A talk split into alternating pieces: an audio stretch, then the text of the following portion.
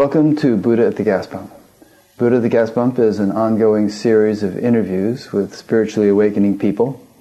I've done nearly 500 of them now, and um, if this is new to you and you'd like to check out previous ones, please go under the past interviews menu on batgap.com, B-A-T-G-A-P, where you'll see all the previous ones archived in various ways.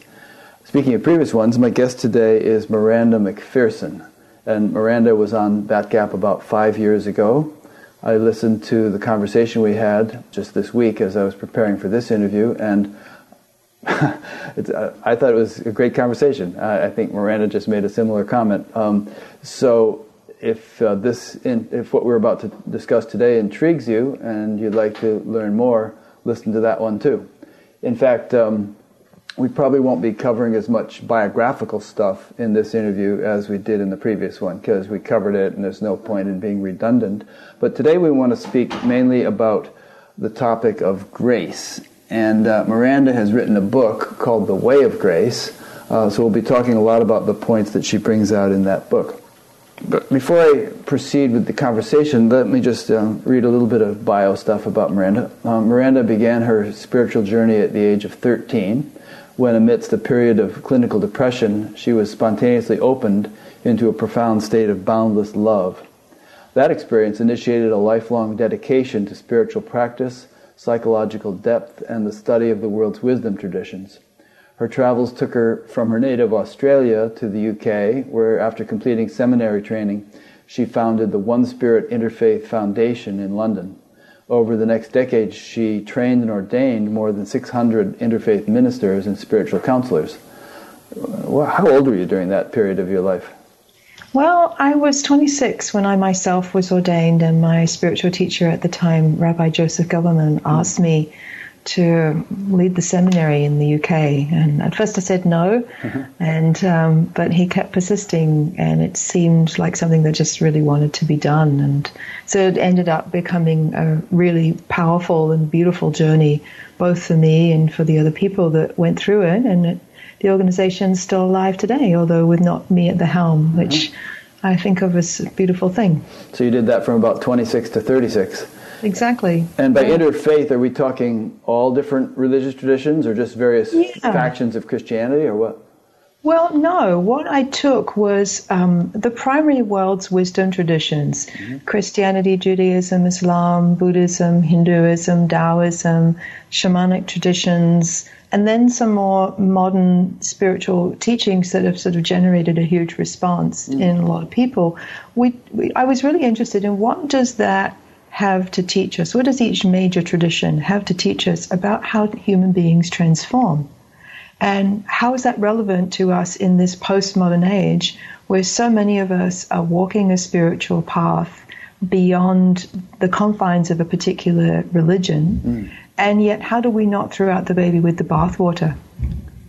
What do you so, mean by that metaphor in this in this context? Well, I think that there are truths there that are alive in these great traditions that all serve to help purify the human heart and mind of hatred, greed, fear, insecurity, lack of humanity, and they all help cultivate important virtues of our deepest humanity and, and help us become more beautiful human beings. And that those teachings and practices are every bit as relevant today as they might have been 2,000 years ago. However, we also have to include and integrate the ways that culture has changed, society has changed, and to not relate to these wisdom streams as things that can divide us or that have to lock us into uh, a way of walking the path that might not necessarily be true or relevant, um, but to engage what is true, what is real, what is still helpful, while we continue to open to what is it to be a real human being and to live a graceful life in this world. That's great. What a what a nourishing thing to have done at such a young age. It was amazing. I mean, I did it as much for myself because I felt that my own study, you know, had a lot of holes and gaps in it, and I also felt that it was universal because yeah. it gave everybody a chance to in, basically live into an inquiry, both personal and collective, about you know how to walk the path. Mm-hmm. That's great. Um, so, reading on in your bio here, in 2005, a seismic shift occurred that changed the course of your life. Well, meditating in Ramana's cave in India on uh, Mount Arunachala, that, that was the actual, you were in the actual cave that he hung I out was. in, right? Yeah. Um, Very much. So, while doing that, you experienced the direct transmission of the true nature of reality that required total surrender. In the years that, well, well, go ahead and uh, elaborate on that experience just a little bit before we go on. All right. Well, I think, I mean, it really was an opening of grace. I'm sure primed by the pump of my, you know, years of dedicated study and effort on the path prior to that moment. But I just sat in meditation, wasn't trying to get into a particular state, wasn't, you know, seeking to have any special connection with Ramana. I was really just happy to, you know, be on retreat and have the opportunity to immerse in just silence for a while. And it's often when you're not trying so hard that things open up. It's the irony. So I was just relaxing, just being, and my consciousness opened up, and I heard, although I wouldn't call it hearing in the usual sense, it wasn't an external voice speaking to me, was more like an inner transmission of absolute silence that said, Be nothing, do nothing, get nothing, become nothing, seek for nothing, relinquish nothing, be as you are, rest in God. So the felt experience of that was, I describe it as a bit like a thunderous silence, and it dissolved every concept I had of who I was, what God was, what the path was, what the world was. I mean, it really, it really was like unplugging everything from the soundboard. Yeah, that's great. Do you think you sat there for quite some time in that state, or was it just a flash and but it, the It whole thing was flash. conveyed? No, I was in that state continuously for three weeks. but there in the cave. I mean, did you just stay for a few hours like that and immersed in it, or I don't know how long I was in the, in the actual cave. Huh. It could have been half an hour. It could have been two hours. Mean, and that's how it often is when things really open up powerfully. The sense of time, you know, gets quite changed. And Yeah. but I do remember that I. You know, I was walking around in that state for three weeks, and I, what was really profound about it was that, you know, all of the tension and the conflict uh, had disappeared. All of the resistance to everything had disappeared. There was this sweet state I was in that I've come to call ego relaxation. And it felt like just being utterly natural, relaxed, and in and part of that depth that, that is reality and that is us all, actually. And in, in that, there is this naturalness and direct simplicity that allows everything and all parts of us to be exactly as we are. Some people um, say when shifts like that happen, there is a loss of a sense of personal self. Uh, There was a f- well-known book called Collision with the Infinite by Suzanne Segal, in which she was terrified because she couldn't find any remnants of a sense of personal self, and that went on for 10 years before she finally settled into it. But was there something like that in your experience, or was there still a sense of personal self, and yet you were just so in the flow that there was no conflict between the personal and the universal? Well, and this is a bit typical of how things tend to work with me. There wasn't a conflict in those three weeks. It was more like uh, an education on how things really are when the self construct isn't there. Right? And so then what took place as that state shifted and the sense of a personal self, you know, the Miranda ness with her particular permutations of personality and likes and dislikes and habits and stumbling blocks that returned but at the same time I wasn't so identified with it. There was an awareness of this too.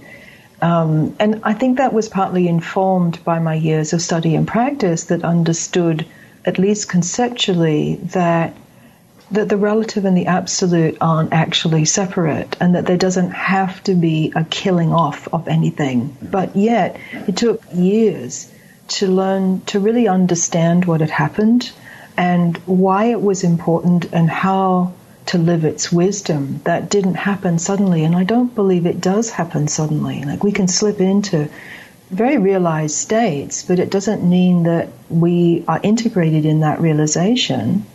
Um, and I think that's a, a common danger in this day and age.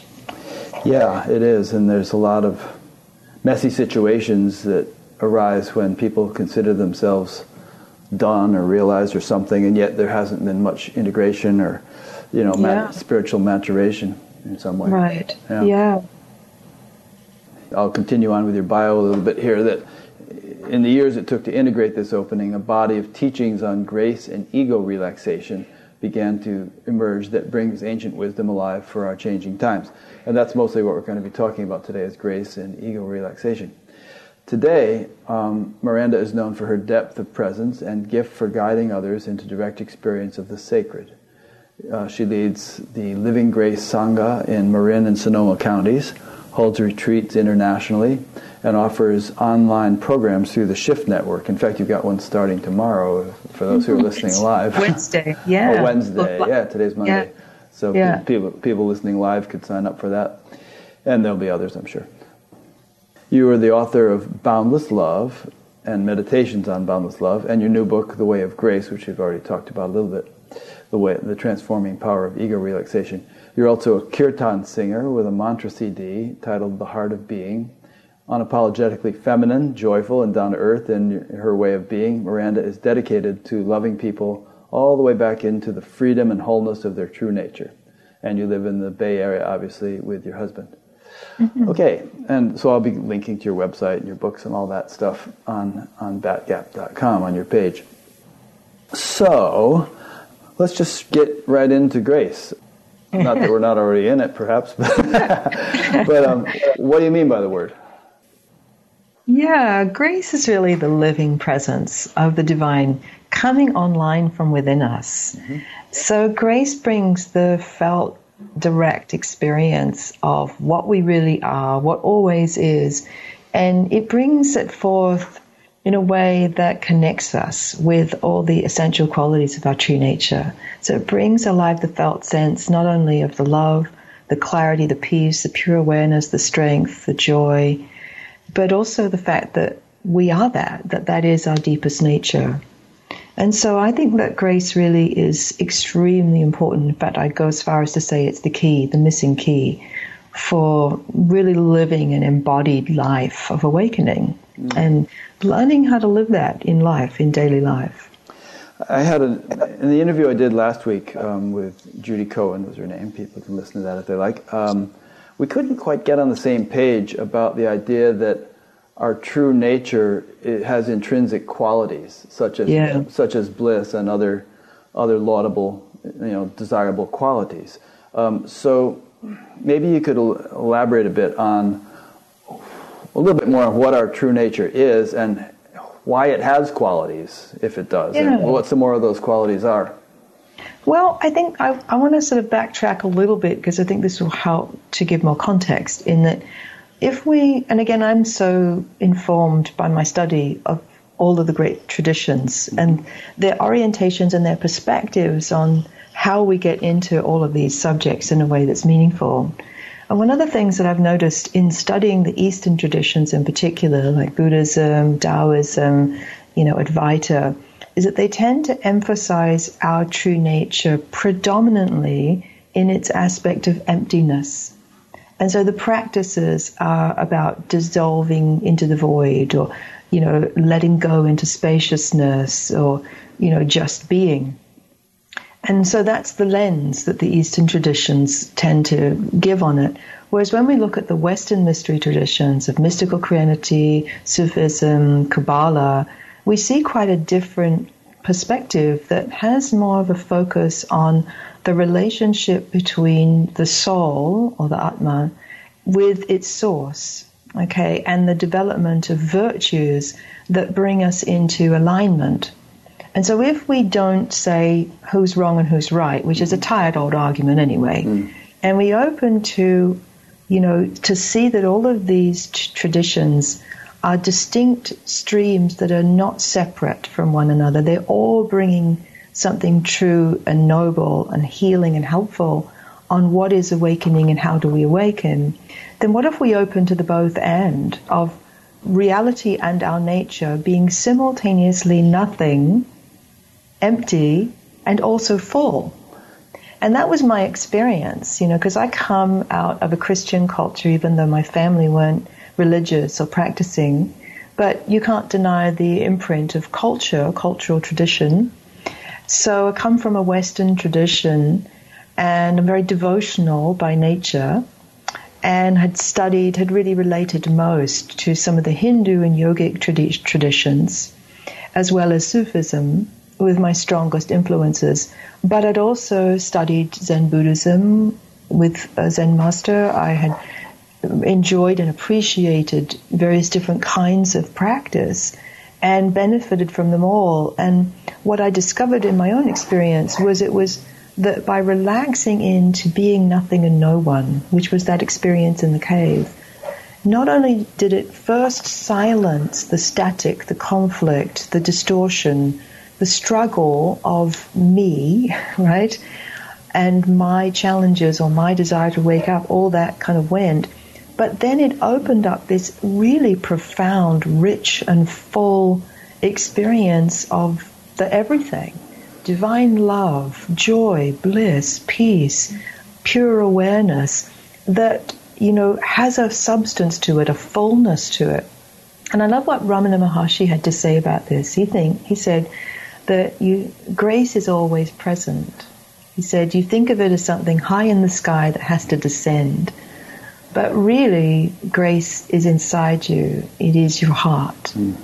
And he said that when the mind subsides into its source, grace rushes forth, sprouting as if a spring from within you. Mm. And I really love that metaphor because it's very much how it actually feels. There's this sense of the ordinary self with its problems and fixations and confusions and ideas subsiding into the source, quieting down, settling down, yielding to something deeper, right? And then all of a sudden it's full there's fresh, direct experience that brings forward what is actually needed most. And that's what I find so miraculous about grace is it brings online what each soul actually most needs to move them forward in a way that's true and helpful for them for where they are on the path, reveal the insight that's most needed and teach us from within who we really are, what really is. I once heard uh, Maharishi Mahesh Yogi say, God may be omnipotent, but the one thing he can't do is remove himself from your heart. Yeah, how beautiful. Yeah, absolutely. Right. And so again, you know, this is the importance of, you know, what many of the great traditions have brought us back to the heart, and they don't just mean our physical heart, they mean the heart of our being.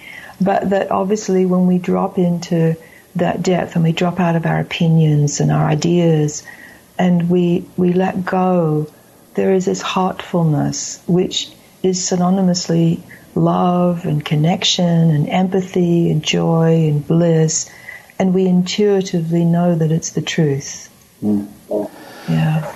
Yeah, I just want to make a quick comment on the um, the fullness question uh, mm-hmm. versus emptiness. I, when I hear these different traditions talk, it, I can just see. it feels like they're just emphasizing different flavors of the same thing, and it might be because of the, the cultural or traditional groove that the, this person speaking has been raised in. It also could have something to do with different nervous systems. I think that different nervous systems experience sort of deeper reality with different flavors.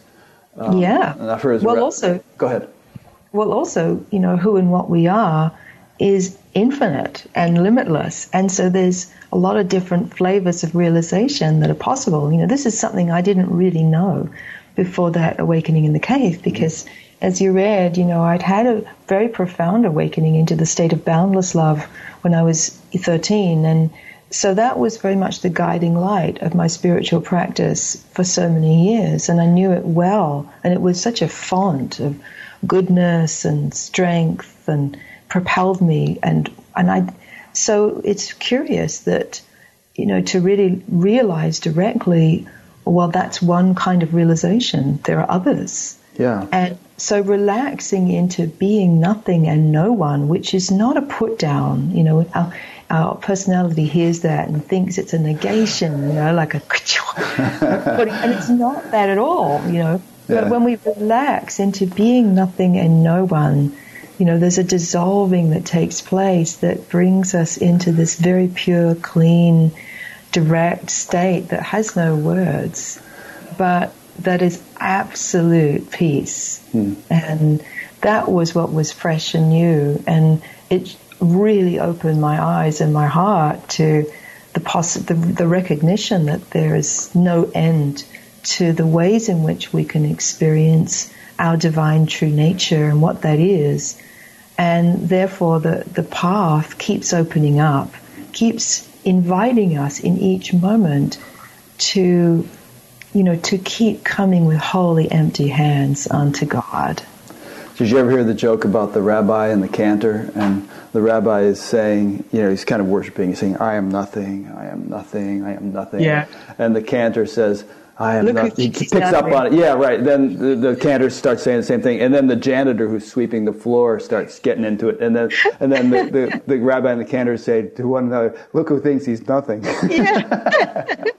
Right, and so that joke, which is a, a really sweet one, it also highlights how easily our ego can hear these things and can just take them on and slip into them as a costume that becomes another disguise, you know, or an, another pose, and how much we need humility and to really keep coming freshly into you know the receptive condition so that we we're kind of protected in a way from just grabbing hold of it conceptually and then using it to separate and divide us from one another. And we see that that's what's happened in the history of religion that the word religios means to unite but what have we done with it? And it, you know we can even become a non-dual fundamentalist you know Yeah, having arguments about our particular version of non-duality. Mm-hmm. and like this is kind of very silly. We have to smile but keep coming back to the the heart and the mystery and engaging what practices we can but really remembering that we exist because of grace and um, we need that grace to help us I've also heard that the word religion comes from a Latin root meaning to bind back. And that doesn't Right. mean restriction, it means kind of getting back to the source. Yeah which is a bit like the word yoga means Yeah, comes to unite. the word yoke Yeah, right. Mm-hmm. Um, just to tie up a few threads of what we've been discussing. So, um, you know, we were talking about how different people will exp- have different flavors or emphases of the, the experience of true nature. But I, I don't think that we're saying, or tell me if you disagree, I don't think we're saying that there are there's a different ultimate reality for every person uh, in the universe, and that they're all, and each person has their own ultimate reality. There's there's a sort of a universal ground of being, right? And we all Yes. interface with it perhaps slightly differently according to our, our nature. I like to, I like to feel it this way because this is what makes sense to me in my own experience, and when I share it with others, it seems to make sense to them too. Is that who you and I and everything and everyone really is is like a window pane within an infinite matrix of being. Hmm. In, and every window pane is part of the matrix and infinitely connected to the whole matrix Yeah. and is the matrix. And yet, you know, as we can see as we go about the world, some window panes are very boarded up. Hmm. And therefore, the light of being doesn't get through that window pane very easily. And other window panes, you know, have the usual amount of dust and occlusion. And so there's an opacity, there's the light, light gets through, but it's partial. yeah, through a glass darkly. Yeah, and of course, the goal is for our whole being, body, heart, and mind, to be transparent and open so that the light of the mystery, being or God, whatever you want to call it, really, can pour deeper and purely, more purely through life, through the vessel. And that is what makes us happy, that's what makes life meaningful, that's what makes our being an unfoldment of blessing in this world. Yeah. Yeah, so that's how I view it, really. Good. So I think what we've established so far is that, uh, and this is nothing new, but this is kind of what we've discussed so far, is that there is a sort of a reservoir of fullness, yeah. uh, which is really all pervading, but which, which we could say is within us because we experience it by uh, settling down as you did in that cave by, by you know, taking our attention within, allowing it to relax into that reservoir. And then, having done that, we uh, establish a clearer conduit. Uh, we become a clearer conduit for that inner grace to um, enrich our life and through us the lives of everyone. Is that a fair synopsis? That is. There's a little step you've missed out, though. Okay which is that yes, ego relaxation. You know, when we whether we practice that through meditation, inquiry, you know, or just learning to cease and desist, following our thought stream and trying to fix it all the time, rejecting our experience all the time. What it does is it first helps us settle down, mm-hmm. to be still, to be present, to actually be here in this moment in a more receptive way. But then what that does is it starts to soothe the frantic activity of our ordinary sense of self. And that's, most people can relate to that because one of the reasons why it can be so hard to really gain traction on the spiritual path is because we all have suffering, hurts and pain and conflict and confusion from our history, things that haven't been worked out you know, some would say that, you know, we have things from past lives that, you know, haven't been worked out. And th- those parts of our consciousness need healing. Mm-hmm. They need contact with a loving presence in order to let go. Mm-hmm. And I think that's an important part of what I share and what I bring that I feel is crucial because without that healing and soothing of our agitated ego, we can't actually allow deeper surrender.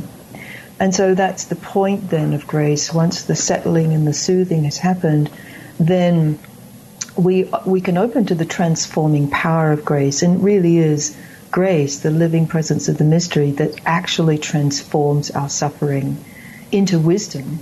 You know, it harnesses our challenges, our knots of personality, the the questions that we don't have answers to, and it takes us somewhere new if we will let it and not just transforming our suffering, but harnessing it to open more, more fresh gates within us that bring further realization online, further liberation online. And it's that that then brings us a whole other level of depth with which to live life and which to embrace the paradoxes of life. Mm-hmm. You know, and what I've come to see is that you know, the deeper we go spiritually, the closer we come to the paradox of being and becoming, waking up while growing up, mm. you know, being in this world but not of this world, engaging effort but without the efforting to fix ourselves, mm. right? And so this work on grace and relaxation is very much about that, on how we open to the whole totality of our experience and learn to yield, learn to settle, allow transformation, and allow ourselves to return to a more fluid, free, transparent state with which to walk more substantially in this world. Hmm.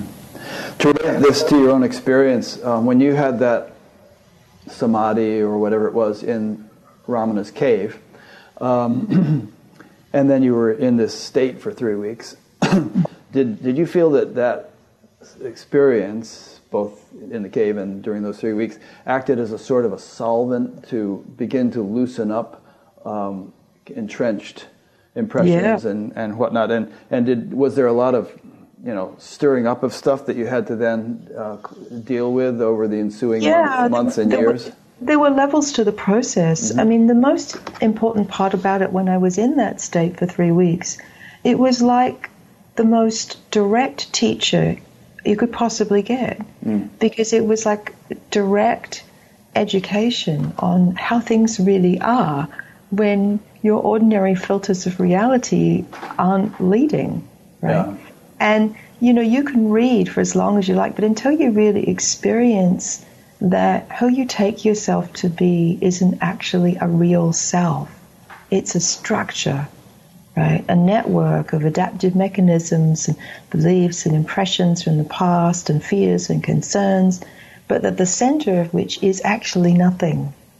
And that that's not a problem, that's actually the gate. that was huge for me personally because, you know, I was so in touch with, prior to this moment, a felt sense of, you know, what felt like the deepest problem about Miranda mm-hmm. was this feeling I had of being somehow defective, as if I was nothing, as if I had no real intrinsic value, as if I wasn't quite good enough. Mm. Well, I've since had conversations with people all over the world. I've never met anybody who I've had a real conversation with who hasn't confessed that they too feel that that that somehow there's something that isn't right about them that they have to do something about. And so it propels most of us to do inner work in the first instance. It certainly was a driving force for me. Mm-hmm and my and it so it was such a, an amazing, wonderful, delightful surprise to really get experientially that what I thought was the big problem actually was the resolution, right? And that I needed to relax and just to be nothing, and it was freedom, right?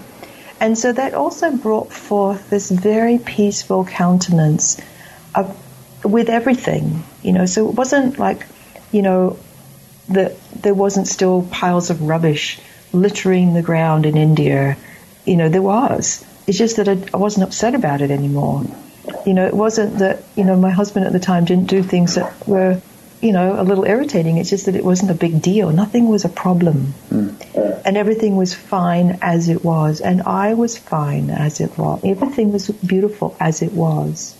And that's why I say this is a very sweet state of ego relaxation state of grace that for me felt like having a true vacation from all that made life stressful and clunky and dense. And so when the state started to wear off, you know, of course, I'm, I'm just wanting to be quiet a lot more. I didn't want any concepts.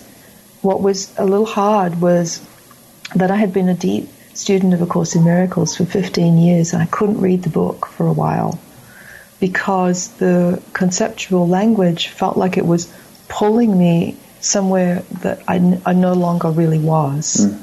I didn't need that kind of support to cross the bridge. I wasn't afraid of what was over the bridge anymore. I had seen that there was no problem. And I kept hearing or feeling what I related to as Ramana's presence inside saying, just be still, just be quiet and I knew that was trustworthy.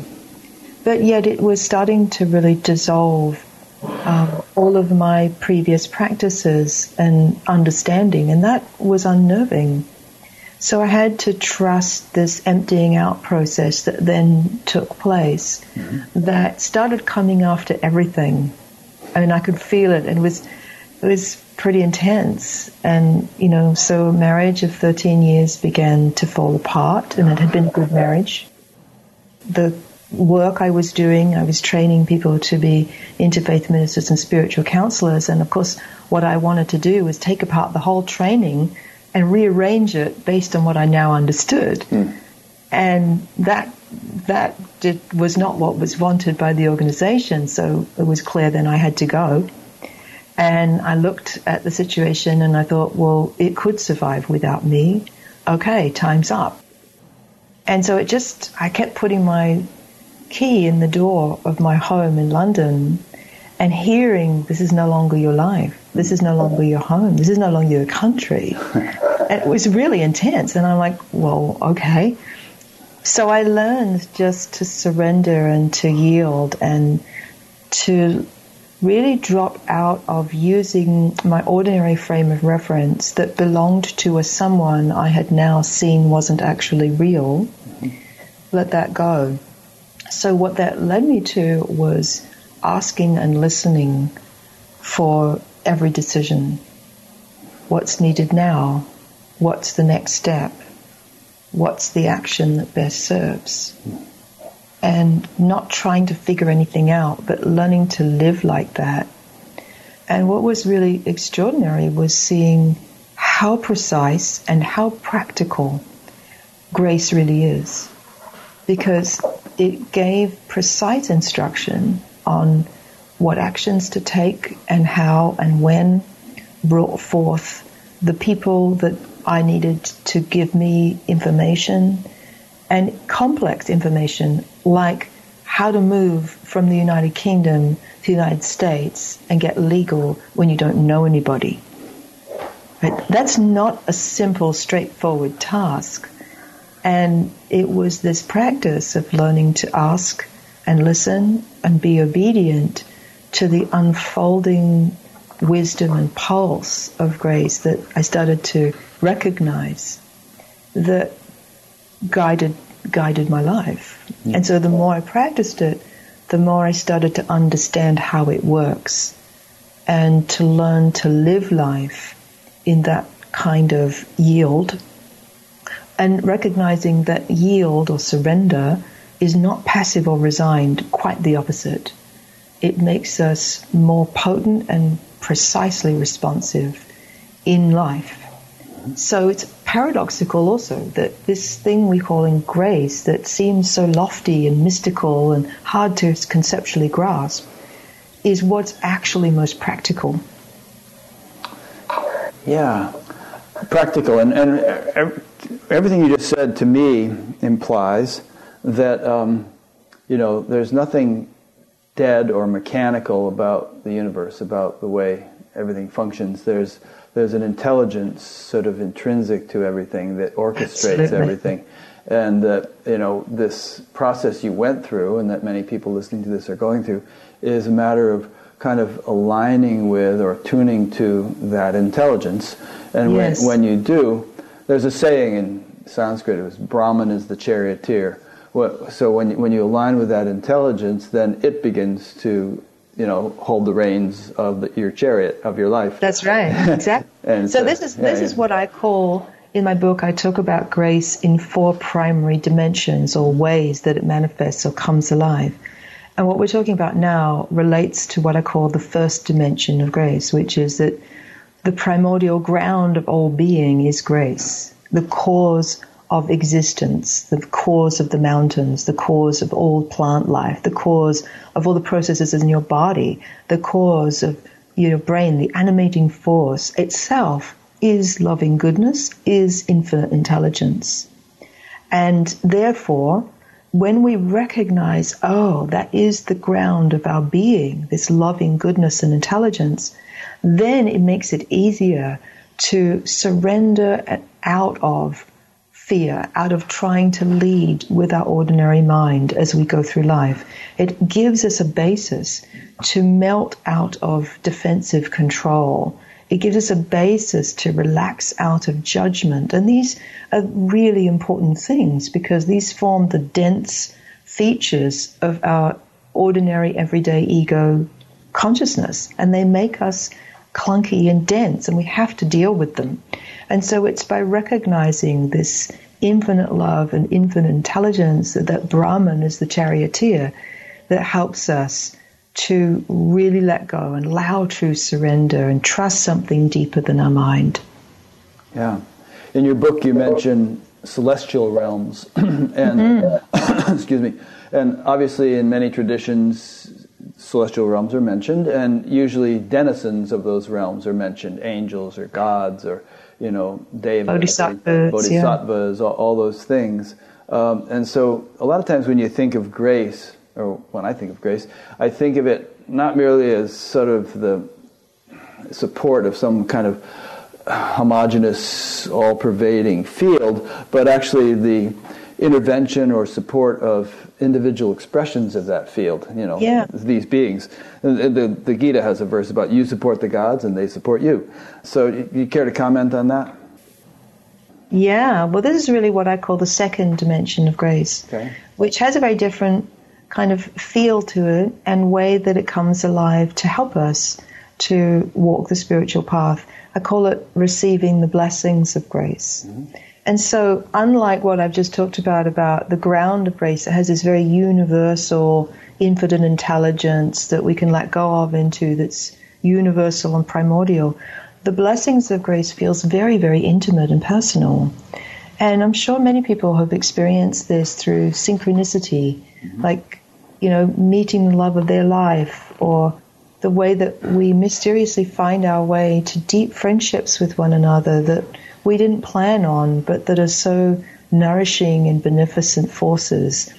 Or when we might be in a moment of crisis and we might pray to something or someone we don't even know whether we believe in, and something happens, we're shepherded from harm, or some message or clarity somehow finds its way to us and it's so right for where we are. Or we're brought towards a spiritual teacher that totally speaks our language and is able to help us in the way we most need. This is all part of the blessings of grace. And, you know, really there's so much more nuanced, precise love and support to help us to really walk the spiritual path than we typically realize. And again, we see this reflected in all of the great traditions, even in you know traditions like Tibetan Buddhism, where they don't have an understanding in their cosmology of a supreme being. However, so many of the practices are about opening to the blessings of bodhisattva realms, and that help us awaken. And so this is very real, and it's as real as you and I are real. Yeah. And yeah. that's why someone like myself, or anybody really, can go and sit in Ramana's cave. And even though he left his body in the 1950s, all of a sudden there's this transmission that is clearly here, or that we can sincerely pray to any enlightened being and start experiencing things. Yeah. So it's been tremendous to really share this with my students and to develop practices that help them find their own way to work with this aspect of grace, to activate deeper meditation, to activate a deeper sense of support and guidance and help, that it's incredibly beautiful and way more available than we might think. Even if we don't necessarily know what we believe or we might have doubt, that's totally fine as well. So, just to, to put it in context, it's pretty simple to understand, really. It's just that there are, just as we have fleshly bodies, uh, which function in this particular realm, there are bodies composed of subtler material. exactly. Which function in their realm, but which could also interface with ours. We, we, we may or may not be able to see them, some people can, uh, but if it's their function to do so, they can see us or, or interact with us and and shepherd things along for us in certain ways. Precisely. And this is the whole point of what's been called guru yoga or the whole intelligence of opening ourselves to, you know, beings of much higher consciousness than where we might be presently. Yeah.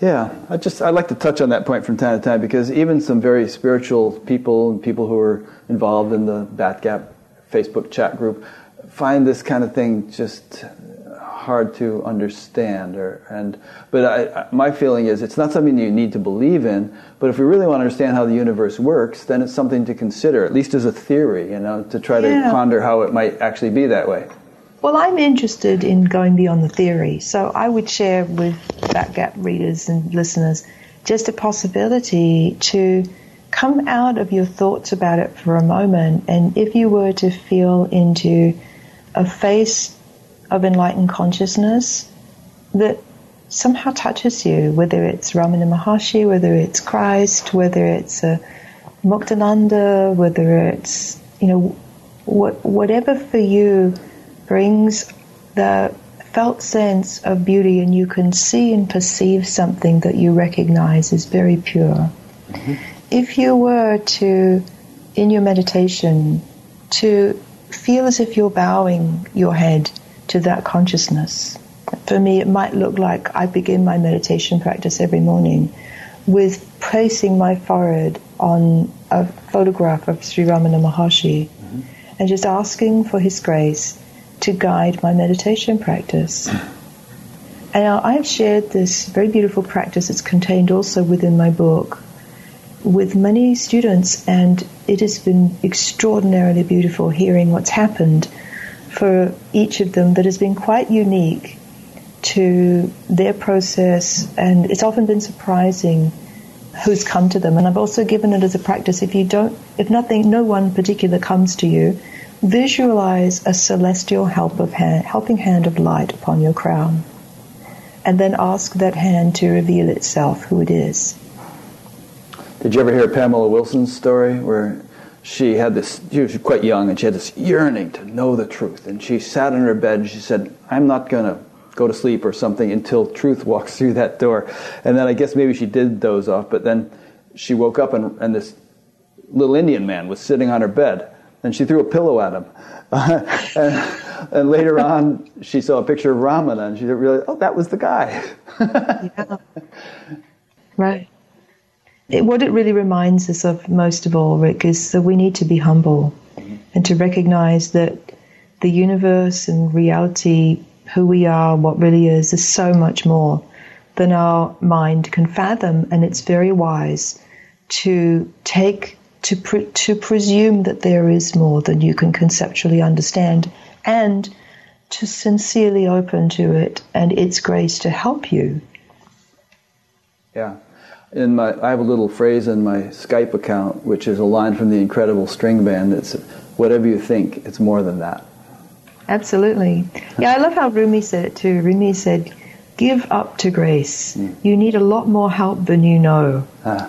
Yeah, which is true. We do. Yeah. A couple of questions came in from listeners, viewers. Mm-hmm. Let's let's ask those, even though we might jump around a little bit topic-wise, and then we'll get back on the track we're on. So um, this one is from a, I think a guy named Michael in um, Mesquite, Nevada. He asks, "Are you aware of the term perpetual ascension?" I think by that he might might mean continuous growth and evolution. Um, do you have any comments on it? I haven't heard of that term, Michael. I'm more into descension myself, learning how to drop in and down. I think the word ascension for me, I think it might be different than the way you mean it, but I think we can too often often think of spiritual awakening as up and out, rising, you know, and transcending the muck and the mess of being human. Mm-hmm. And what I've learned is that as we relax in and through, that's more accurate to how it is. All the gates open up and everything starts to it, it actually be experienced as more than what it seemed.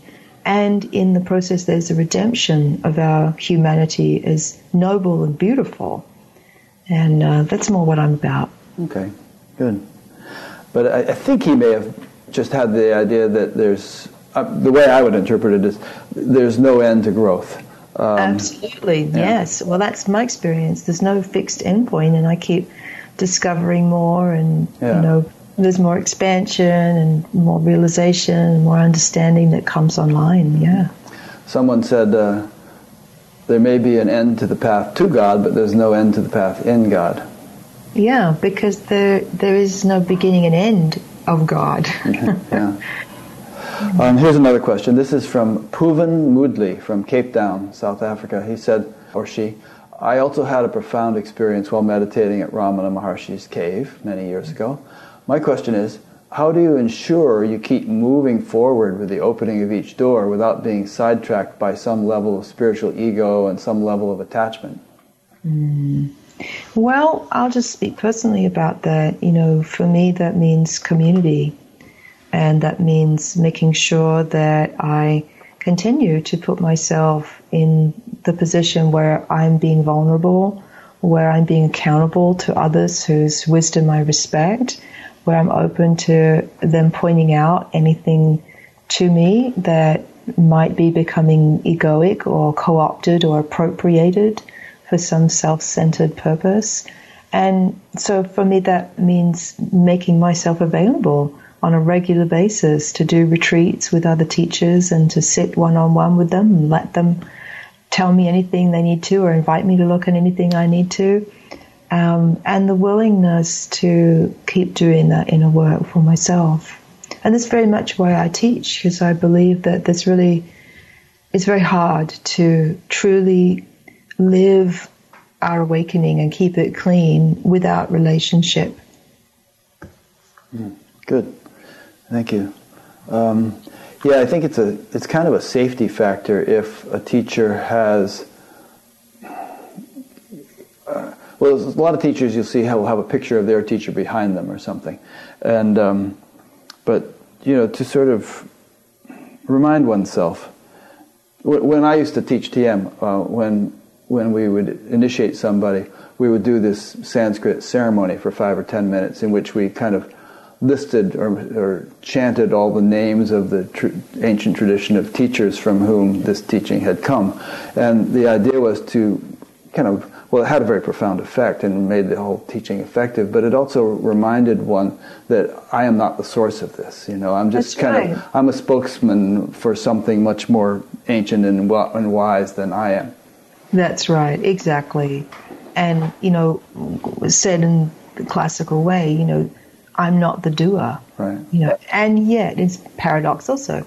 We have roles and responsibilities to fulfill in this life. Mine just happens to be spiritual teacher and guide, but I exist and everything I share exists to serve others, to, you know, deepen in their own direct experience and encounter the grace coming alive in them and help them live that. And that inevitably does involve, you know, keeping an eye on our shadow and really being interested to look at everything honestly. You've used the word paradox a number of times.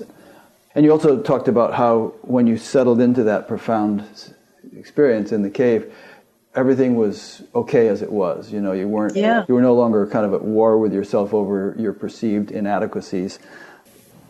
So paradoxically, how do you reconcile the fact that everything is perfect just as it is? You are fundamentally perfect just as you are, and yet there's also room for improvement. You like skiing, I'm sure you're not going to be in the next Olympics because you could be a lot better skier, and, and a, a thousand other things we could mention that we could always improve in, even though at the same. Yeah. So, yeah, go ahead on that. Yeah, well, I think this really brings us back also to the whole conversation about, you know, what's the role of spiritual practice once a certain realization has happened, you know? And I think that it's it's part of the fact that yes, our being is pure always, and yet, you know, we have distortions. There are things that present themselves as occlusions, and they usually come out in our human relationships that clearly, you know, we're fixated or we're closed or, you know, we're not really free and open in that place. And so if we're to really walk the path with integrity, then that means we need to be with the both end. You know, yes, we're spiritually whole and perfect and pristine, and our soul is in a consciousness of becoming fully transparent to that pure depth of its nature. And occlusions arise, and when they arise, they need to be looked at honestly. The forces within your impatience or your, you know, lack of compassion need to be seen completely for what they are. The drives that keep that together need to be met. The suffering within that needs to be met. We need to learn to, you know, not pick that up, not run, let it run and just act out in ways that are destructive and less than graceful mm-hmm. for others around us. And that's ongoing work. And anyone who's been involved in real spiritual work knows this, right? It's just part of it. Yeah. Um, I guess part of the implication of the word grace, and we've kind of touched on this, is that it it has some practical significance in one's life. You know that things are going to go better for you. You're not you're not going to be the guy with a rain cloud over his head walking around all day. um, Yeah. th- you're going to get more support. And there's a there's a Sanskrit phrase. I don't remember the Sanskrit, but the translation is that the means collect around satwa, and satwa means purity. Um, Yes. So basically, the more that we learn how to relax into the felt sense of ground, the ground of being as grace, as loving goodness, as loving intelligence, that helps us also to cultivate the virtues that really help to ripen and evolve us spiritually. And if we again look at all of the great virtues that all the religions have shown us are important, then we start to see some commonalities. We need to cultivate trust. And that doesn't mean that difficult things aren't going to happen. It's not a Pollyanna-ish kind of trust that denies difficulties, that says, oh, I'm going to trust so I don't need to lock my front door. You know, we we do need to you know recognize that there are issues and dangers and challenges in this world, but that grace helps us to to recognize that love is always present because it's intrinsic to life and that we can trust that. That we can learn also to become more humble. And humility is a really important quality that much of what we've been speaking recently about how to not get aggrandized with the spiritual realizations or stale or crusty in them really asks for this cultivation of the virtue of humility. And so humility helps us to really relax out of subtle pride, not just the obvious puffy pride that is very easy to see and it's painful to see it, but the subtle pride that, you know, where we believe I'm the doer, I'm the one making everything happen, you know, um, that makes us not have an easy relationship with mystery, with not knowing. Now, of course, to open to deeper states of consciousness, we actually need to befriend the unknowing and to be humble with it and to relax honestly in those places where we honestly don't have a clue, not collapsing or getting deflated, trusting, but really softening and opening into the I don't know space. Mm-hmm. And when we can, that actually opens a further level of humility where we really start to get it that we've never been the doer of anything, that it is by grace that we exist at all, that it is grace that ushers us into deeper realization that we need those blessings and that loving support to really evolve and become who we fully are. And that when deep non dual realization finds us, it's not a prideful experience. It's, it's very humbling and very pure, very beautiful. And it feels like you have been given the most enormous gift, only you haven't done anything to make that gift appear. And so we realize it is grace that brings us what we need the blessings, the practical support, but also the realization that we need. And so that helps us to develop other virtues, that virtues like patience, which isn't something that our ego finds very sexy, but it's extremely important because without cultivating patience, we remain like spiritual children you know, irritable, impatient, you know, without the capacity to to take our foot off the gas and trust that things happen in their own good time. And so patience helps us to be more unconditional and more receptive and just more surrendered to the plan, the way, you know, and the mystery of that. And as we can trust and be more humble, be more patient, what starts to arise is a natural joy.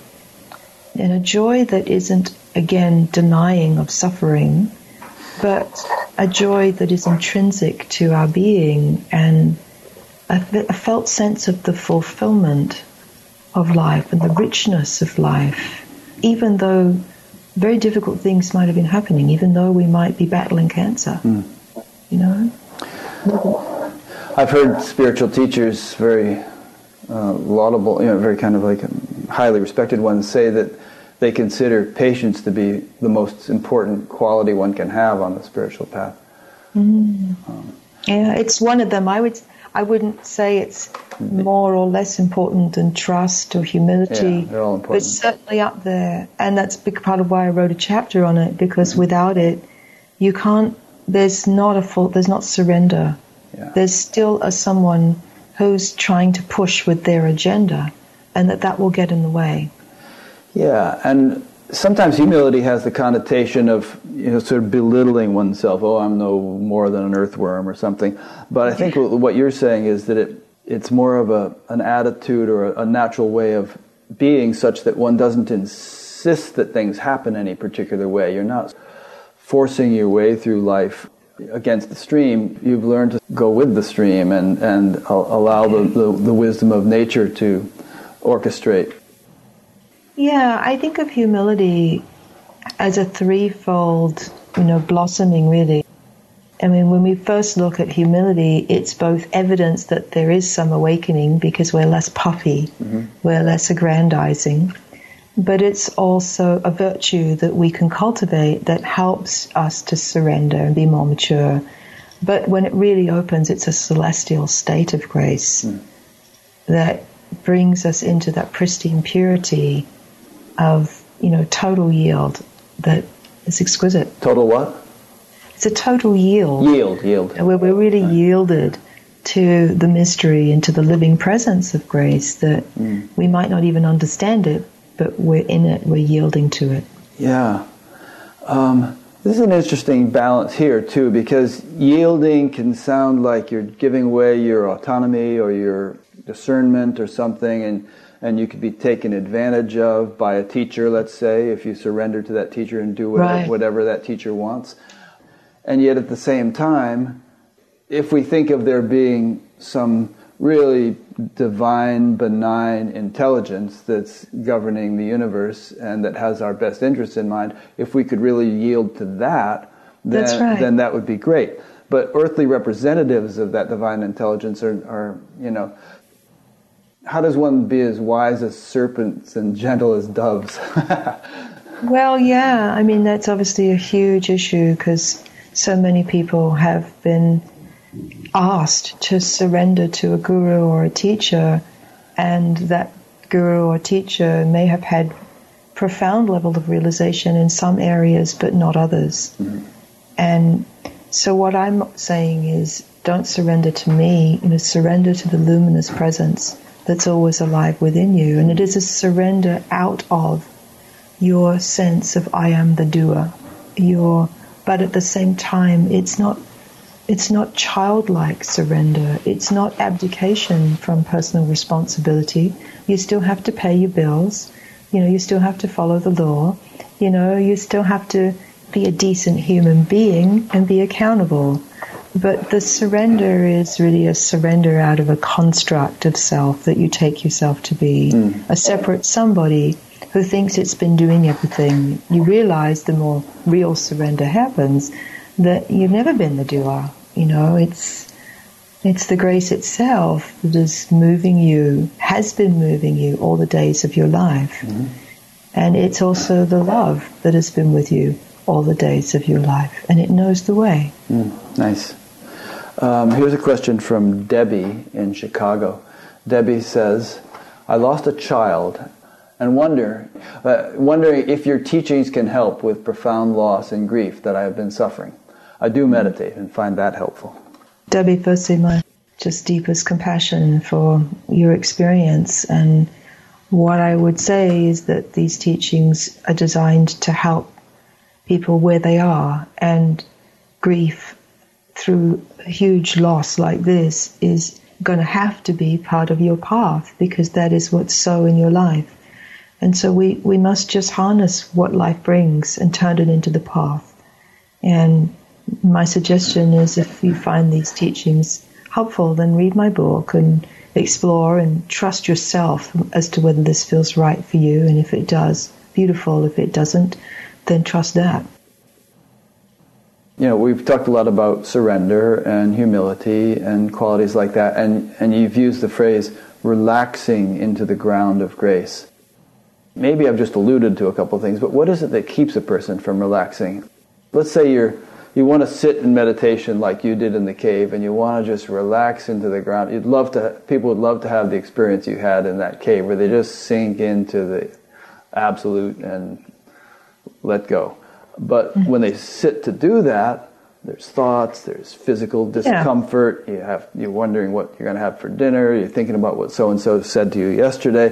Why do those things keep bubbling up and preventing you from really totally settling in well, it usually ultimately has to do with fear.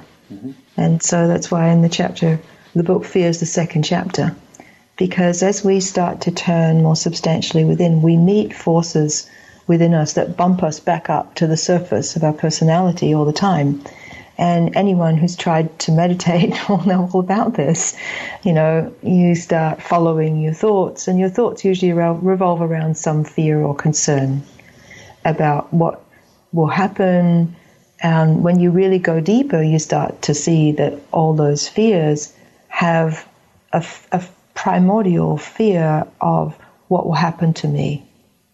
You know, now I know this very clearly for myself because two years before that awakening in the cave took place, in my meditation, and I had a sort of two hourly meditation practice at that stage, and I loved it, but I would notice myself getting close to this feeling of just everything disappearing. And the it would be like this threshold. I'd get close to it and I was drawn by it. And then I noticed that this little voice would appear, oh, time to get on with the day now. Mm. And the thoughts would start to come about what am I going to eat for breakfast, who I have to email that day, you know, and that would move me into the day. But now I realize that you know, when we start to allow true surrender or deep relaxation, it starts to feel very threatening to the self we know or who we take ourselves to be. And even though we might be very frustrated and wanting to move past that, we can't skip over it either. So we have to trust enough and to learn to stay present and feel those feelings that inevitably are awkward and vulnerable and just to stay and practice, but remember that we can't force it. It's not up to us when the gates open. We can but show up and give our best to our practice and learn to not follow the thoughts and to challenge the fears and to see who it is that's so afraid. Who is that really? But ultimately, the dissolving of fear and the agitation of our nervous system, it happens when it happens. I would say that, you know, in your case, you had all those years of practice and meditation and interfaith study, and, you know, you were really going at it. I was for, dedicated very much. Yeah, a yes. couple of decades. And had you not done all that, well, you probably wouldn't have been in Arunachala to begin with. But even if even if you'd gone there and sat in the cave, probably nothing much would have happened. Who knows, Rick? Yeah, you just yeah, you don't know. But, the, mystery, but, but the pump was primed. I agree that the pump was primed, and I. When you really look at people who've had a sort of substantial awakening, there's usually a backstory of yeah. some sincere, genuine engagement that is there in their background. So I think it's very important to not dismiss the value of, you know, showing up with dedication to the practices that we're called to, yeah. whether that for us is a practice of inquiry, meditation, prayer, or something else. There's that saying by some Zen teacher that you know enlightenment may be an accident, but spiritual practice practice makes you accident prone. Definitely, for sure. okay, so here's a question for you. I think we've already touched on this, but I'd like you to take another crack at it. Um, if personal will is perfect, perfectly aligned with divine will, is there still a personal will?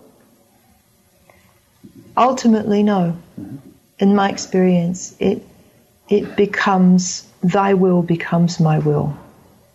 And when that happens, we're just moved, you know, towards what's true, what's helpful, right action. And in fact, that's really the key to taking right action is, you know, relaxing out of the me and the my that thinks it's taking the action. Mm-hmm. yeah. Could you say that, um, you know, let's say you have 20 enlightened individuals all sort of doing different things. They each have different motivations and desires and interests and pursuits and, and so on, uh, which might seem like individual wills, but yeah. each of them is just um, a sense organ of the in- infinite, as it were, and right. each of them is just sort of fulfilling the the divine play in in terms of their own role in it. That's right, exactly. And so, what's beautiful about that is that there's relaxation and non attachment in the doing of it, in the fulfilling of that role, mm-hmm. but yet a complete giving of oneself to what is asked. And it's actually extremely fulfilling yeah. and possible for us all, you know. And I, I think it's too easy just to talk about enlightened beings and to remember, hang on a minute, let's bring it back to you and I, here and now, this. Ordinary people who are sincere in wanting to live an, an awakened life. And, you know, one of the practices that I give a lot of inquiry practices to my students, and they're very precise, and they're designed to help us lean our consciousness in the right direction. And so one of those inquiry questions is, what's it like in body, heart, mind when you surrender your way for the way? What's it like in body, heart, mind when you surrender your way for the way? And so, again, right there, you notice the friendly support of the question, helping to orient our consciousness away from the little me with its thoughts and fears and concerns and worries about where I need to get to and how and how everything's going to work itself out. No, the work is to yield in body, heart, and mind to the way and let that move us into the world, into what we say, how we say it, what we prioritize, um, what most needs our attention, and we give ourselves to that. Beautiful. Then the question naturally arises: Well, how do I know what the way is? You know. Well, you can't think it. No. You have to yield. So that's why "What's it like?" is such a beautiful question because it's an invitation not to think about it. What's it like in body, in your somatic experience, in your heart, the felt sense, and in your mind, the awareness? when you surrender your way for the way. Now, one of the keys is that there won't be so much tension and conflict. Because God or divine will doesn't have tension or conflict in it. Right. It's not either or, it's not dual.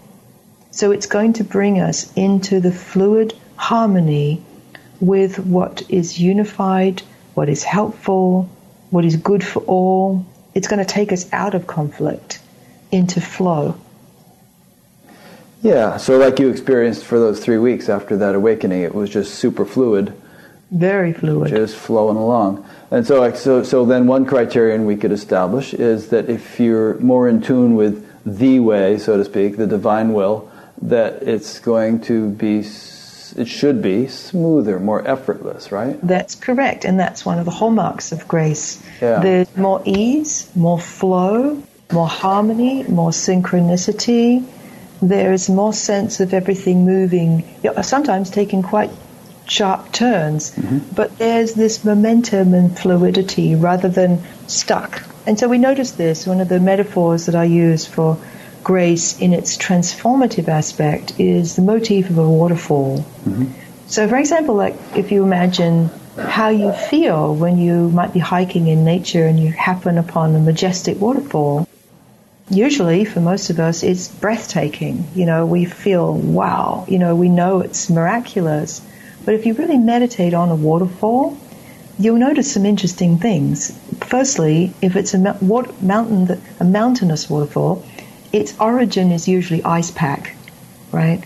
Um, water that is frozen, that has been touched by the warmth of the sun, and so it's being transformed, not through pushing and forcing, but through a melting. So ego relaxation as a practice helps to let our density melt. So we become more fluid again. And so when the water begins to flow in the waterfall, it moves through, around, and beyond very tough territory, big craggy rocks, big chasms of earth, but it flows using the force of gravity over and around boulders. It doesn't argue or have a fight with them. It moves with it, around it, and in the process, it transforms what it touches. Mm-hmm. So that living water either transforms through bringing hydration, bringing fertilization to that which was parched and dry, or it starts to dissolve structure, dissolve rock, dissolve things that are in the way. And it becomes something that's life giving, becomes a big body of water. Yeah. And so that's what happens to us too, is that as we learn to surrender not up and over but in and through, we learn to you know, practice ego relaxation with the force of fear and control and the things that contract our consciousness back up to trying to lead with the mind all the time that make us dense, that actually block the way. What happens is we become more yielded, more fluid, and there's a, a power and a potency and an ease and an efficiency to what starts to happen in the way we move. Mm-hmm. We're moving with life. We're being moved by life in a direction that is life giving. Yeah. Yeah, it's kind of reminiscent of the Aikido master who operates in such a totally effortless way and actually uses the opponent's strength to exactly you know win the thing. Yeah. There's, there's actually I think I don't know if this is Sir Isaac Newton or where this came from, but there's a principle in physics called the, the law of least action, which is that if you throw a ball, there are an infinite number of trajectories it could theoretically take, but it actually takes the most efficient one. Um, yes. You know, given all the, law, the laws of nature and the gravity and the wind resistance and everything else, it just takes the, the most efficient possible arc that it can take. That's right, and that's that is graceful, isn't yeah. it? Yeah. Right. It it moves in the direction that is going to help the best. That's ultimately going to serve with the least resistance. And again, you know, when we observe nature, that's what we see. Mm-hmm. And so again, one of the things why it's so healing and helpful to us to to just be in nature and to let ourselves be educated by the way things really are when we don't manipulate with our mind. And again, so much of the path really comes down to that is learning to relax the usual manipulation of mind that's happening that we often don't see but is what's happening. Yeah. Like the bumper sticker says, let go and let God. Yeah, it's easier said than done, though. You know, yeah, that's why I exactly. wrote a whole book about it. Because you know, anybody who's really tried it knows that it's incredibly vulnerable. Yeah. You know, it's the ticket price is you're going to have to feel everything. You're going to have to learn to stay present with grief mm-hmm. and open your heart to it. You're going to have to learn how to stay grounded, even though we are living in a, a world of such immense uncertainty, and none of us know whether our Earth will be livable in 10 years' time, right? That too. Yeah. It's, these, this is not easy stuff. And again, why we need the support of grace because, you know, we're living in very intense times and there's a very real need for more of us to be grounded in that which doesn't change, to have the spiritual musculature to stay present in chaotic and difficult circumstances and still trust while listening to wise action and being moved into wise action in ways that are helpful.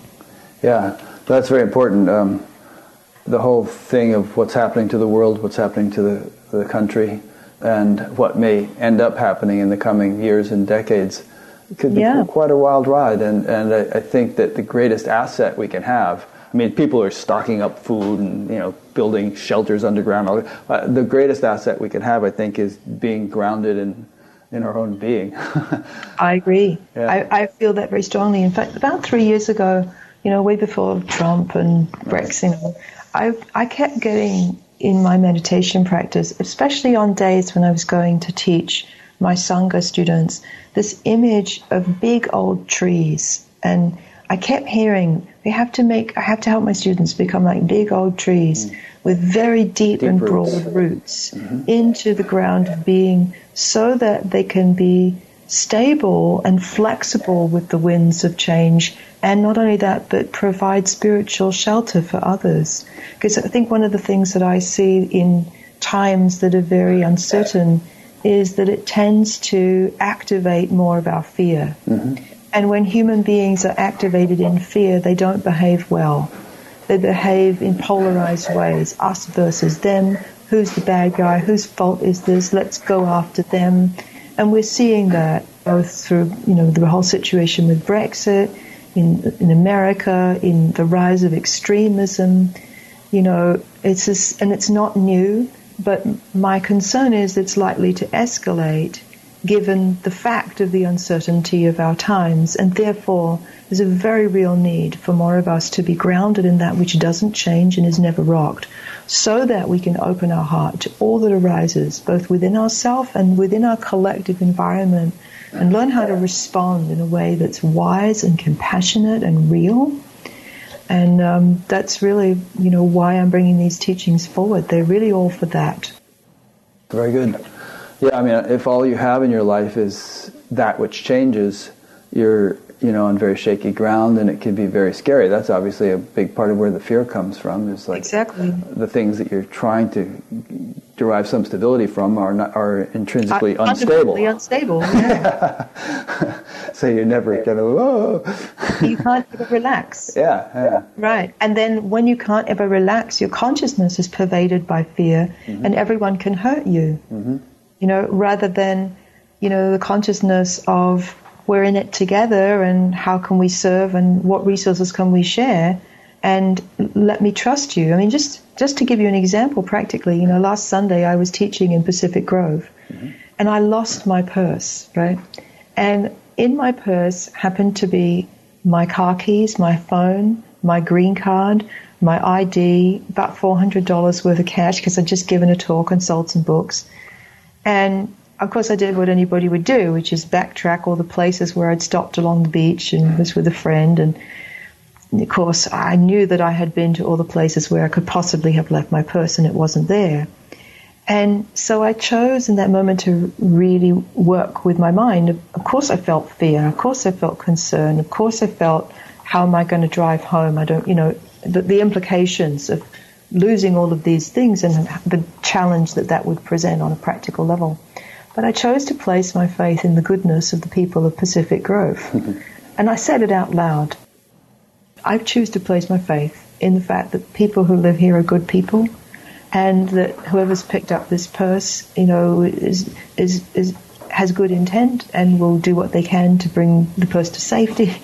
Well, I mean, there's such a beautiful story of this lovely guy who happened to open my purse and he saw, you know, my name, Center for Spiritual Awakening, my book, he saw that that fit my ID, and the name of the church was on it where I'd just spoken. And he brings my purse to the church and, you know, made great efforts to try and contact me. And within 25 minutes, I had my purse again. Well, that's great. It was a lovely story, but a reminder to me that we mustn't give in to the forces of fear even when they arise. We must work with them, we must challenge them.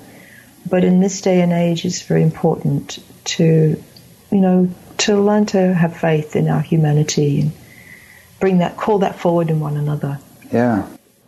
There's some kind of a saying of trust in God, but tie up your camel.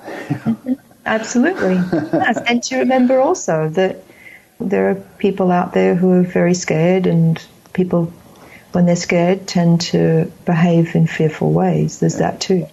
Here's a nice question from Dan in London. Dan asks um, Miranda described a deep relaxing into the divine will where one's personal will power is gone. However, this answers if personal if personal will exists for a surrendered person, but it does not. And oh, I say this answers if person if personal will exists for a surrendered person, but does it does not answer if willpower exists for those of us that are not surrendered, those run by egos. Is their willpower an illusion? is there a paradox that means we both have free will and don't and yet don't have free will at the same time? You know, I'm going to try and answer this question simply. You know, it's a it's a nuanced question, of course, because who we take ourselves to be ultimately isn't a real entity, right? And therefore, the sense of you know I'm in charge of my own destiny only has meaning on a relative level. Once we see through the structure of what we call me and we see that who we took ourselves to be wasn't a real person but a structure, then surrendering to divine will just is obvious. It just makes sense. So, you know, it is a paradox. Yes, we have personal will and we need to engage that personal will with our spiritual practices to make that turning towards deeper reality and to deal with the things that need to be faced, to get to the bottom of our fears, to see clearly our attachments, to recognize where we're being self-centered, where we're contracting in some way that makes us less than spiritually elegant. And yet ultimately it is the mystery of the divine or grace that helps us to sort of cross over to that other shore. And it's not an either or thing because my own experience is surrender is a continual practice, and that's why I call it ego relaxation. Because ego relaxation isn't just a spiritual orgasm that you have happen in a cave. It's moment by moment experience, learning to relax into what is, learning to go with what's true, learning to relax any construct or position you have, learning to listen to what the way is as it's unfolding in this moment. So it's a potent practice for life. Yeah, so it sounds like in a way like like riding a bicycle where you it becomes second nature, but you yeah. you still have to sort of be alert to little variations in the road and absolutely and a, exactly. a moment of inattention and you could have a crash. Um, well, I like to re- reference Lao Tzu, who said so beautifully in the Tao Te Ching, learn to ride the horse in the direction the horse is going. Well, that's good, yeah. Right. now, you still have to ride the horse, and if you've ever ridden a horse, there's an art to it. You know, keep your balance, mm-hmm. go with, relax. You have, but we also have to pay attention because you can very easily fall off or, you know, um, and you know, so to try to turn the horse with your will when it's galloping 180 degrees, that's not likely to turn out well. No. You know, so it's like we have to bring our our willingness, if you like, our sincerity into what is trying to happen here, what is the intelligent course of action, what best serves here, what is really for the best here, rather than what the me and the my wants. Because just following you know, what the me and the my wants is going to keep you being like a spiritual child.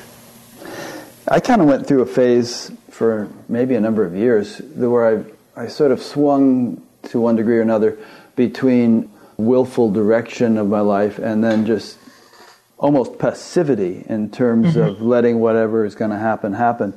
And it, it kind of eventually integrated a lot more, I think. But it's funny that you mm-hmm. mentioned the horse thing because one time Irene and I were up in Montana camping and we did this thing where we went on a horse ride with some Native American guides, and I had zero experience on horses. And I would just sort of, I was just kind of letting the horse do whatever it wanted, and it basically wanted to wander off in the bushes and munch on leaves. and I wasn't, right, I wasn't exactly. giving it any direction whatsoever, you know, and right. it, it needed some direction. Yeah, exactly. And so that's again that analogy, riding the horse in the, the direction the horse wants to go. You know, it's it's a it's a partnership. It's a dance with the divine, right? But getting into a battle of wills is not going to make one elegant. Yeah. But neither is just saying. I see a lot of people who have a relationship with a guru and they just, you know, say, "Oh, the guru does everything," and I hear that, and sometimes I see that as a little bit too much of an abdication. Yeah. It's more it can work for some, but that's not necessarily what I'm teaching. I'm teaching how we become more graceful, more, more spiritually elegant and responsive so that we become part of the, the embodiment of grace in life. Mm. And that asks for a certain kind of, you know, delicacy and maturity and ongoing willingness to listen and go with. Yeah, I have a friend who trained with the Horse Whisperer, you know, who was played by Robert Redford in that movie. And his whole way of working with a horse is very subtle. There's no force. There, yeah. There's sort of a, like you said, a partnership or a communion that takes place. And yes. in a real gentle, subtle way, that the, the intentions of both horse and man are brought into harmony with one another. Right, and so that is what I understand of true non duality, mm-hmm. right? There's ultimately that dissolving of the separation of what we think of as us and what we think of as the divine. We realize, no, we're in and part of the divine. Mm. And that we're in partnership with that divine. It seems like it's two, but it actually becomes this dance that's one. And yeah. My wife just, Irene just passed a note said, "Shall we try that with Theo? Theo's our dog, who's a real crazy little dog. Definitely has a mind of his own." Let's talk about forgiveness a little bit. Speaking of mm-hmm. Theo, we, we forgive him all the time. But it's an important part in your book. You, you devote, I think, a whole chapter to it. And it seems to be a critical element in this whole relaxing or dissolving into grace thing. Yeah, well, forgiveness is a really important time tested spiritual technology that all of the great traditions agree is important and helpful, but often it can be one of those technologies that we most struggle with because, of course, forgiveness brings us into the territory of our human imperfection and the ways in which we mess up and the consequences of what that's like for us when we act in ways that aren't skillful, that inevitably produces suffering and sometimes very great suffering for ourselves, for those around us, and, and our world at large. So I challenged myself as I was writing this book to write something about forgiveness that I felt was really helpful, given that I'd already written about forgiveness extensively in my first book. So it took me into an exploration of that paradox of the fact that we are innocent in eternity, our true nature is primordially innocent and stainless, and yet we're not innocent in time, right? We make mistakes and they have very real implications that are difficult and that we need to address.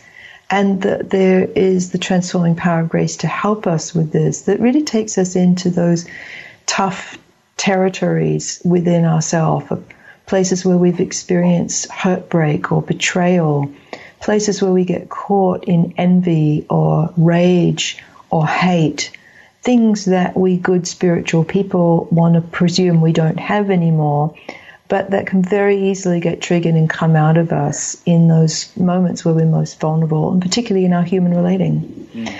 And so, you know, I kind of wanted to share with people how we can let grace go to work on those things that typically we stumble upon. Now, most people, you know, don't know how to deal with that, and so we can tend to shelve it. And uh, you know, I, I've seen so many people come to my satsang chair and talk about their realizations, and yet, you know, if they get an opportunity to have a private moment with me, you know, what they really want to talk about is this really difficult thing that's going on in their intimate relationship that they wouldn't talk about in the chair. So let's talk about it. Let's really look at that stuff that causes us to act in ways that we're not proud of and really get to the root of it. And so that leads us into the whole question of how our human errors really get corrected and what we need in order to not just feel shameful or guilty and let things fester, but really allow transformation happen in the places where we most need it. So I invite people to really take a look at the hurts that they've both given and the hurts that they've received that they haven't been able to get over. And to really contact those and see where we are with them, and then to bring them into a depth of heart that I call the heart cave of absolute love. And I'm riffing off something that Ramana spoke of, of the, the true cave really is in the human heart.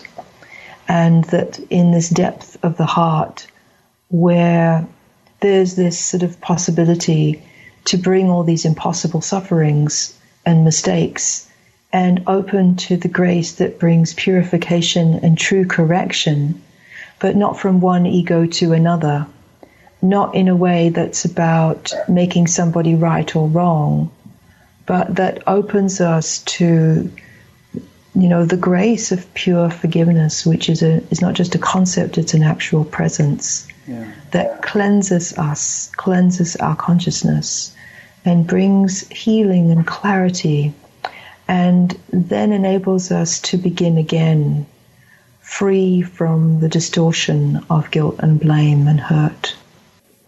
Yeah, I'm glad you uh, put it both ways in terms of forgiveness. You know, forgiving others and forgiving ourselves for, for yes. what we've done. Um, you know, I've over the decades of my spiritual practice, I've done a lot of processing of my, you know, the way my father behaved as an alcoholic and World War II veteran with severe PTSD and, and so on, and just kind of process that in wave after wave and gotten to the point where I just predominantly, uh, almost entirely feel gratitude and love and appreciation for all the wonderful positive things, you know, and, and the fact that he really did his best.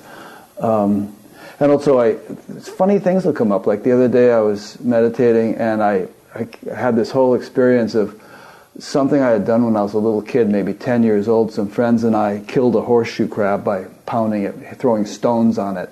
And I, yeah. I would never do a thing like that now, but I, I just felt like this sorrow for having behaved that way, compassion for the crab, wish yeah, for the crab's evolution and wherever it may be, and the, you know, yeah. that kind of, so you process these things and work them out. Well, yeah, but that, but what you're saying is, is so beautiful because it, it links to a story that is told about the Prophet Muhammad, mm-hmm.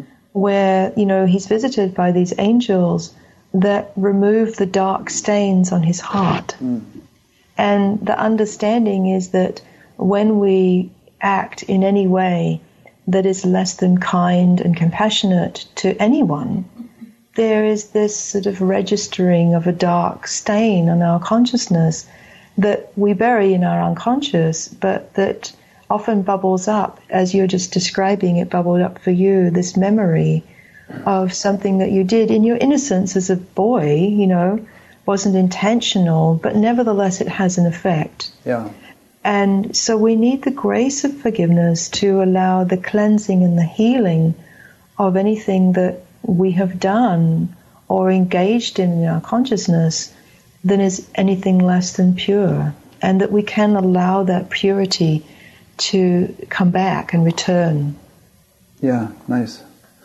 Um, there's another point that you sent me in your notes of things that we want to be sure to cover, and, and this kind of is seg- we segue right into this, I think, from what we've been talking about, and that that is how right action can happen from being. Mm-hmm. There's a verse in the Gita which says, "Established in yoga or being, perform action," and the implication is that you, you can't always figure it out intellectually what's going to be right or wrong. It's, it's too complex. But if you can be established in being and then act spontaneously from there, yeah. it'll, it'll be right action. Yeah. And, and I think the more that we relax out of I am the doer, the one that has to figure it all out, then the more we are naturally kind of at rest in being. And Ramana described this in a beautiful story he told where someone asked him, You know, you talk about being still, but I see you doing a lot. How come? Mm. And his response was, Well, if you were to get a transistor radio, you'll notice, and you take it apart, you'll notice that although the radio sings and speaks, if you open it up, there's no one inside. Mm-hmm. You know, the more we relax into out of our self construct and we just be as we are in the the mystery of being, then what happens is that our actions, our doing, becomes clearer and more direct and more efficient and more economical and more precise. My own experience is that that has been the biggest revelation in the years post the cave because at this time in my life I have never I've never gotten so much done actually. I've never been functioning at such an intense level that I am at the moment. Mm-hmm. and the more I re- remember I am not the doer the easier it becomes. The smoother my functioning becomes the more can get done with less flapping around. Yeah and so my practice is noticing where does that I am the doer arise? Where does and with it the contraction and the unnecessary stress. And as soon as I notice that, I just take a breath and practice ego relaxation, just relaxing back into being no one and nothing, just remembering nothing to do but be here and remember that I'm resting in God, and then to pray once the ego relaxation out of the doership has happened, then to pray, okay, what's needed now? What, what makes the best sense? What best serves? And sometimes if I don't know, I just pray something like, put the thoughts into my mind, the words into my mouth that are going to be healing and helpful. And relax, and it happens. The flow comes. Yeah. And actually, that's where this whole body of teachings has come from. You know, anyone who's been studying with me have know that I have huge encyclopedias of inquiry questions that are very precise and very potent, and they all come by just meditating into my students and listening and feeling and praying to best serve them and what's needed now. And something new comes forth that might be coming forth when I'm on the meditation cushion that morning, but more often than not, it completely comes forth in a new way the moment that I'm sitting with them. And it's, it's, it's completely wonderful because I'm learning in the process. Mm. Beautiful. Maharshi was always fond of saying, do less and accomplish more. Right. Do nothing and accomplish everything. And, right. and he didn't just mean he didn't mean just sit on your butt, you know. that's right. And again, that's the paradox yeah. because the ego thinks it's passivity and resignation and abdicating responsibility, and it's anything but. Yeah. You know, it's really just getting the getting the clunkiness of the machine, you know, sufficiently out of the way for the divine circuits to flow. Yeah. It's interesting that you said that you feel more productive at this point in your life than ever if you consider how dynamic the universe is, how much energy and intelligence is latent in every little particle, you know, yeah. there's like this. It can be destructive as in terms of atomic weapons, but it's also constructive. Look at how prolific nature is. Look at the crea- creativity of the, of the Amazon I, rainforest or something. I know. I mean, I love to be in the wilderness, and when you really hang out in nature that has not been manipulated by anyone's mind, it's such a teacher of the infinite intelligence and power and precision and harmony and cooperation and the grace of being, actually. And as we trust to let ourselves be, you know, all sorts of beauty and richness comes forth within and through us in ways that are beneficent, helpful, yeah. unique as well. it's exciting in a way. I mean, it's, it's, it's really exciting. Thrilling. Yeah. Yeah. Here's a question that came in from a fellow from named Rob from Colombia. Uh, it's I think we've kind of covered it, but we'll see if you want to just say a little bit more. What do you make of grace and the role of the seemingly undeniable synchronicity in one's life that leads a person to teach, teachers or teachings? Well, it is grace that brings us to a teacher, and it is grace that brings forth the yearning for a teacher. Mm-hmm really. I mean, that is, as a teacher myself, and it's not something that I chose to do consciously. I was really just following, you know, what was exciting and meaningful to me and trying to address my own suffering and learn and grow. And it became my life, you know, and I've come to see that it is my dharma and my karma, and it's choiceless, really. But as a teacher, you know, it's so precious when someone asks me to be their teacher. It's about the most beautiful and vulnerable thing. And, you know, when I look them in the eye and say, it would be my great honor to serve you, mm. it, it's, it is grace that brings us together in that particular way where we both recognize there is something to be shared that is beautiful and healing and meaningful. And, I know of no greater privilege, actually. So for me, it's grace for sure. Nice. Another point from your book uh, that we wanted to discuss is the importance of integrating our animal humanity rather than trying to deny, repress, or transcend it. Hmm. Yes. Well, what I mean by that is that, you know, as human beings, we're also human animals, and the the, the animal part of our nature involves very powerful instincts that we're not really going to be able to push away, so we have to work with them. And those instincts are, of course, our instinct for survival, which governs our drive, you know, for security and comfort and food and money.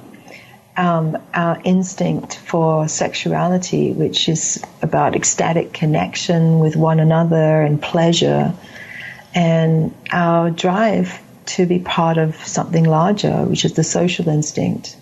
And so, you know, one of the things I've noticed in studying other teachers, and particularly where I've seen, as we've all seen, you know, many great teachers who have done beautiful things and horrendous things too. I mean, there's been devastation and suffering. One of the things I noticed across the board there is that there hasn't seemed to me to be an honest enough inclusion of these very powerful human animal drives of our nature.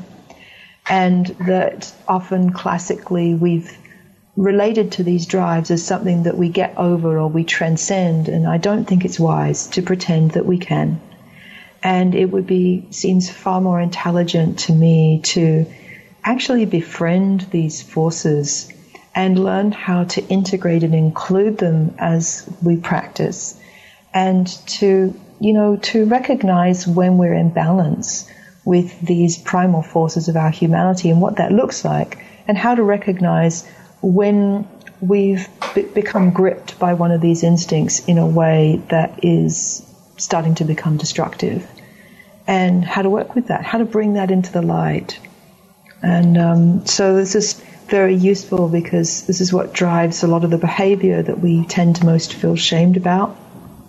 And with most of my most dedicated students, it inevitably um, it takes them a while, but finally they fess up and tell me some guilty secret that they feel ashamed of doing, some place where they act out.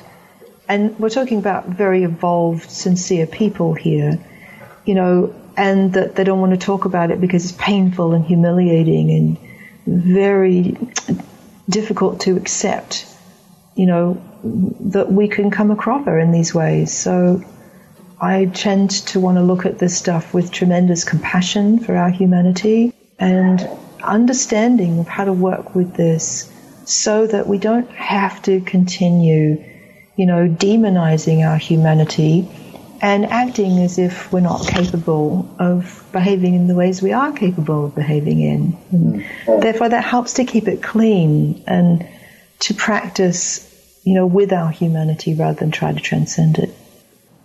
You alluded to teachers who end up indulging in behaviors that they've tried to repress. So that's definitely a thing. But on the well, other hand, comes down. All pardon? those indulgences usually come down to those three instincts. Yeah, stuff exactly. to do with sexuality, especially the second one. money, you know, right. power, and status. You know, yeah. those instincts right there. But then there have been teachers like Adi Da or Chogyam Trungpa Rinpoche who don't seem to be repressing anything; they just indulge and have you know had these orgiastic scenes around them where everybody's just cutting loose without any no holds barred. Um, that doesn't seem healthy. So. Well, I think the real question is, you know, what's the end result of that?